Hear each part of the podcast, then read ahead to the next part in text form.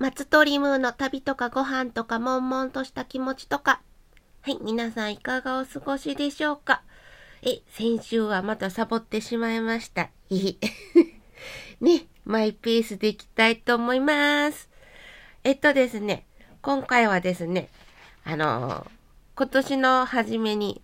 今年これがあったらいいなとかいうのをそんな大きな目標立てないんですけど、なんとなくこれがあったらいいなとか思うんですけど、今回はこのラジオトークの中にあるお便りボックスというのがありまして、リスナーの方がメッセージを送れるっていうボックスなんですけど、そこに誰かからしらお便りが来たら今年はいいなと思ってたんですけれども、なんと、そう思った数日後に早々に願いが叶いましてですね、えー、もう2月今末なんですけど、これいただいた1月17日なんですけれども、なんと初お便りボックスにメッセージが来ましたしかもですね、送ってくださったのは、山形県の村山市にあるゲストハウス、米屋方ゲストハウスのおかみのなおさんからです。なおさんはメールも LINE も SNS も繋がってるんですけど、なぜ、なぜお便りボックスに？と、ちょっと不思議やったんですけれども、いや、でも通じるものがありますね。ね、なおさんとか思ったりして。え、ではちょっと嬉しかったので、そのお便りを読んでいきたいと思います。うかたまのお礼を送っていないことに気がつきました。すいません。あ、うかたまっていうのはですね、えっ、ー、と、農文教さんというところが出してらっしゃる機関誌で、機関誌、あの、季節ごと、春夏秋冬に出る雑誌でして、うかたまっていう雑誌があります。まあ、これはちょっと、このお手紙の、後々に登場するので、進めますね、お手紙。えっと、手紙を書いたのですが、出していなかった。便箋の表紙をめくってびっくり。書いて満足してました。いや、なおさんらしい。内容が今更感があるので、手紙を破棄してメッセージ。なんでメッセージしたらいいかとムーさんを検索。ラジオが引っかかってきたので、こちらからハガキ職人投稿です。改めまして、ムーさん、明けましておめでとうございます。おめでとうございます。これいただいた1月17日なんでね、えー、今も、新年も、春節も明けましたけれども。はい。えっと、ムーさんのエッセイ漫画、いつも楽しく読ませていただいております。嬉しいです。この度は私の大好きな雑誌、うかたまに私のこと、納豆引っ張りのこと掲載してくださいまして、大変嬉しかったです。しかも終わりましくらいで書いてくださり、ありがとうございます。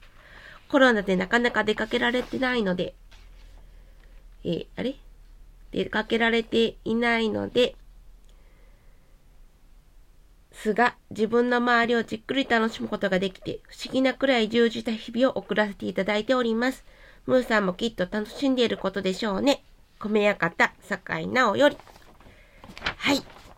ね、ありがとうございます。もうちょっと嬉しゅうございました。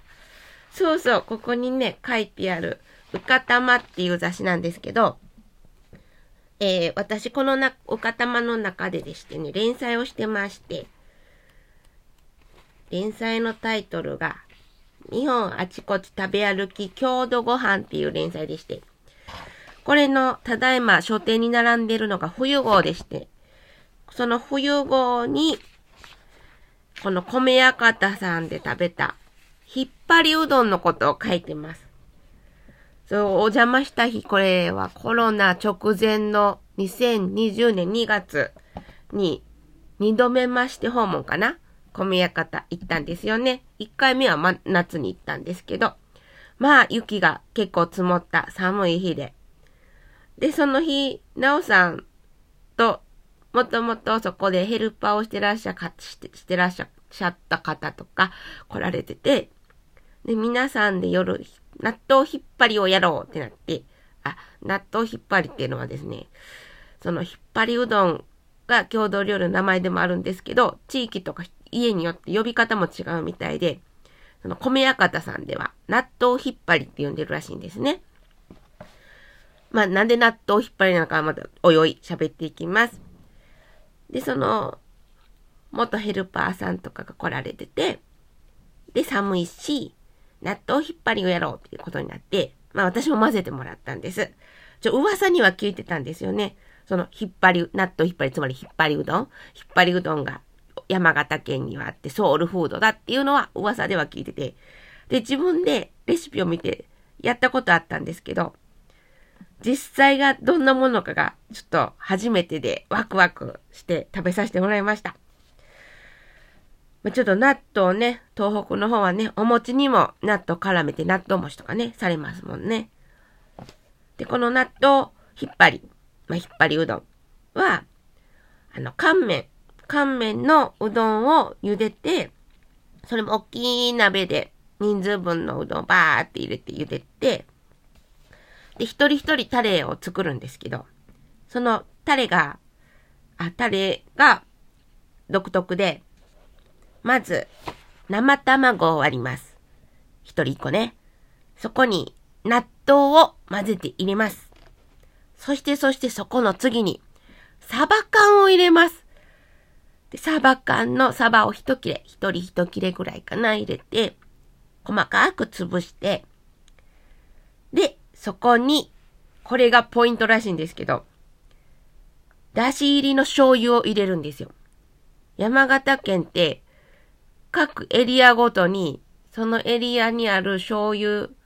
屋さんの醤油の蔵のオリジナルの出し入り醤油っていうのがソウル調味料としてありまして、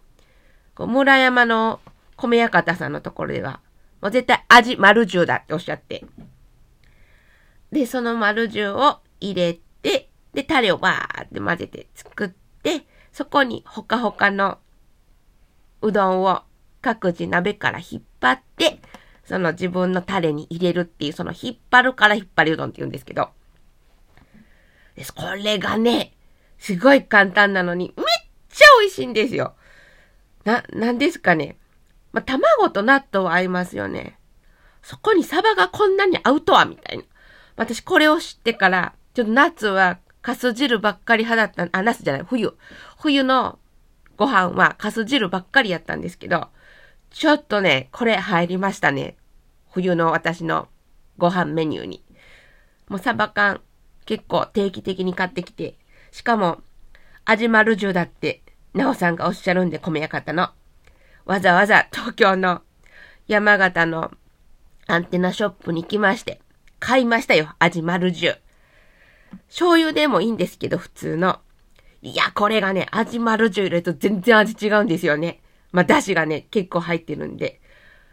だしが、なんだっけな、4種類入ってるんですよね。ソーダガツオ、サバ節、カツオ節、煮干し。オール、だし集合ですよね。もう、これほんとうまくって。で、これのことを、うかたまに書いたお礼で、なおさんがお手紙をお便りボックスにくださったんですけど、この、この本できて送ったんが12月で、1ヶ月ぐらい、その便箋に書いて満足して忘れてましたっていうのがまたなおさんらしくていいなーって思いますよね。そう、米屋方さん今ちょっとね、コロナで、まあ、ちょっとあの、年配の方も多いエリアっていうのもあるのか、今ちょっとお休みされてるんですけれども、宿だけじゃなくてね、あ、そうそう、米屋方さん、あの、農家さんなんで、米館ゲストハウスだけじゃなく農家もやって、冬は確かガスとかね、それもやってらっしゃって、で、しかもですね、まあ手広いんですよ。米館ゲストハウスの道向かいに、食堂餅館っていうのもありまして、こちらでつきたて餅で、いろんな餅アレンジ食べられるんですよ。さっき言った納豆餅も、出来たて食べれますしね。あの、お餅って、硬く乾燥してと戻して食べるのも美味しいんですけど、やっぱつきたてが一番美味しいんですよね。で、しかもその食堂餅屋方で、めっちゃついてはんの、見れ、見ながら食べれるんですよ。もう私これ多分近所にあった毎日納豆餅食いに行ってますね。しかもなんか村山のとこ聞いたら、食堂とかでもなんか納豆餅がある店があるとかないとかないとかあるとかなんか聞いて、どんだけ好きなんだ餅と納豆と思うんですけど。いやでも食べてみたらあれね、やみつきになりますね。はい。まあそんな感じで。あ、そうそう。多分食堂餅屋方は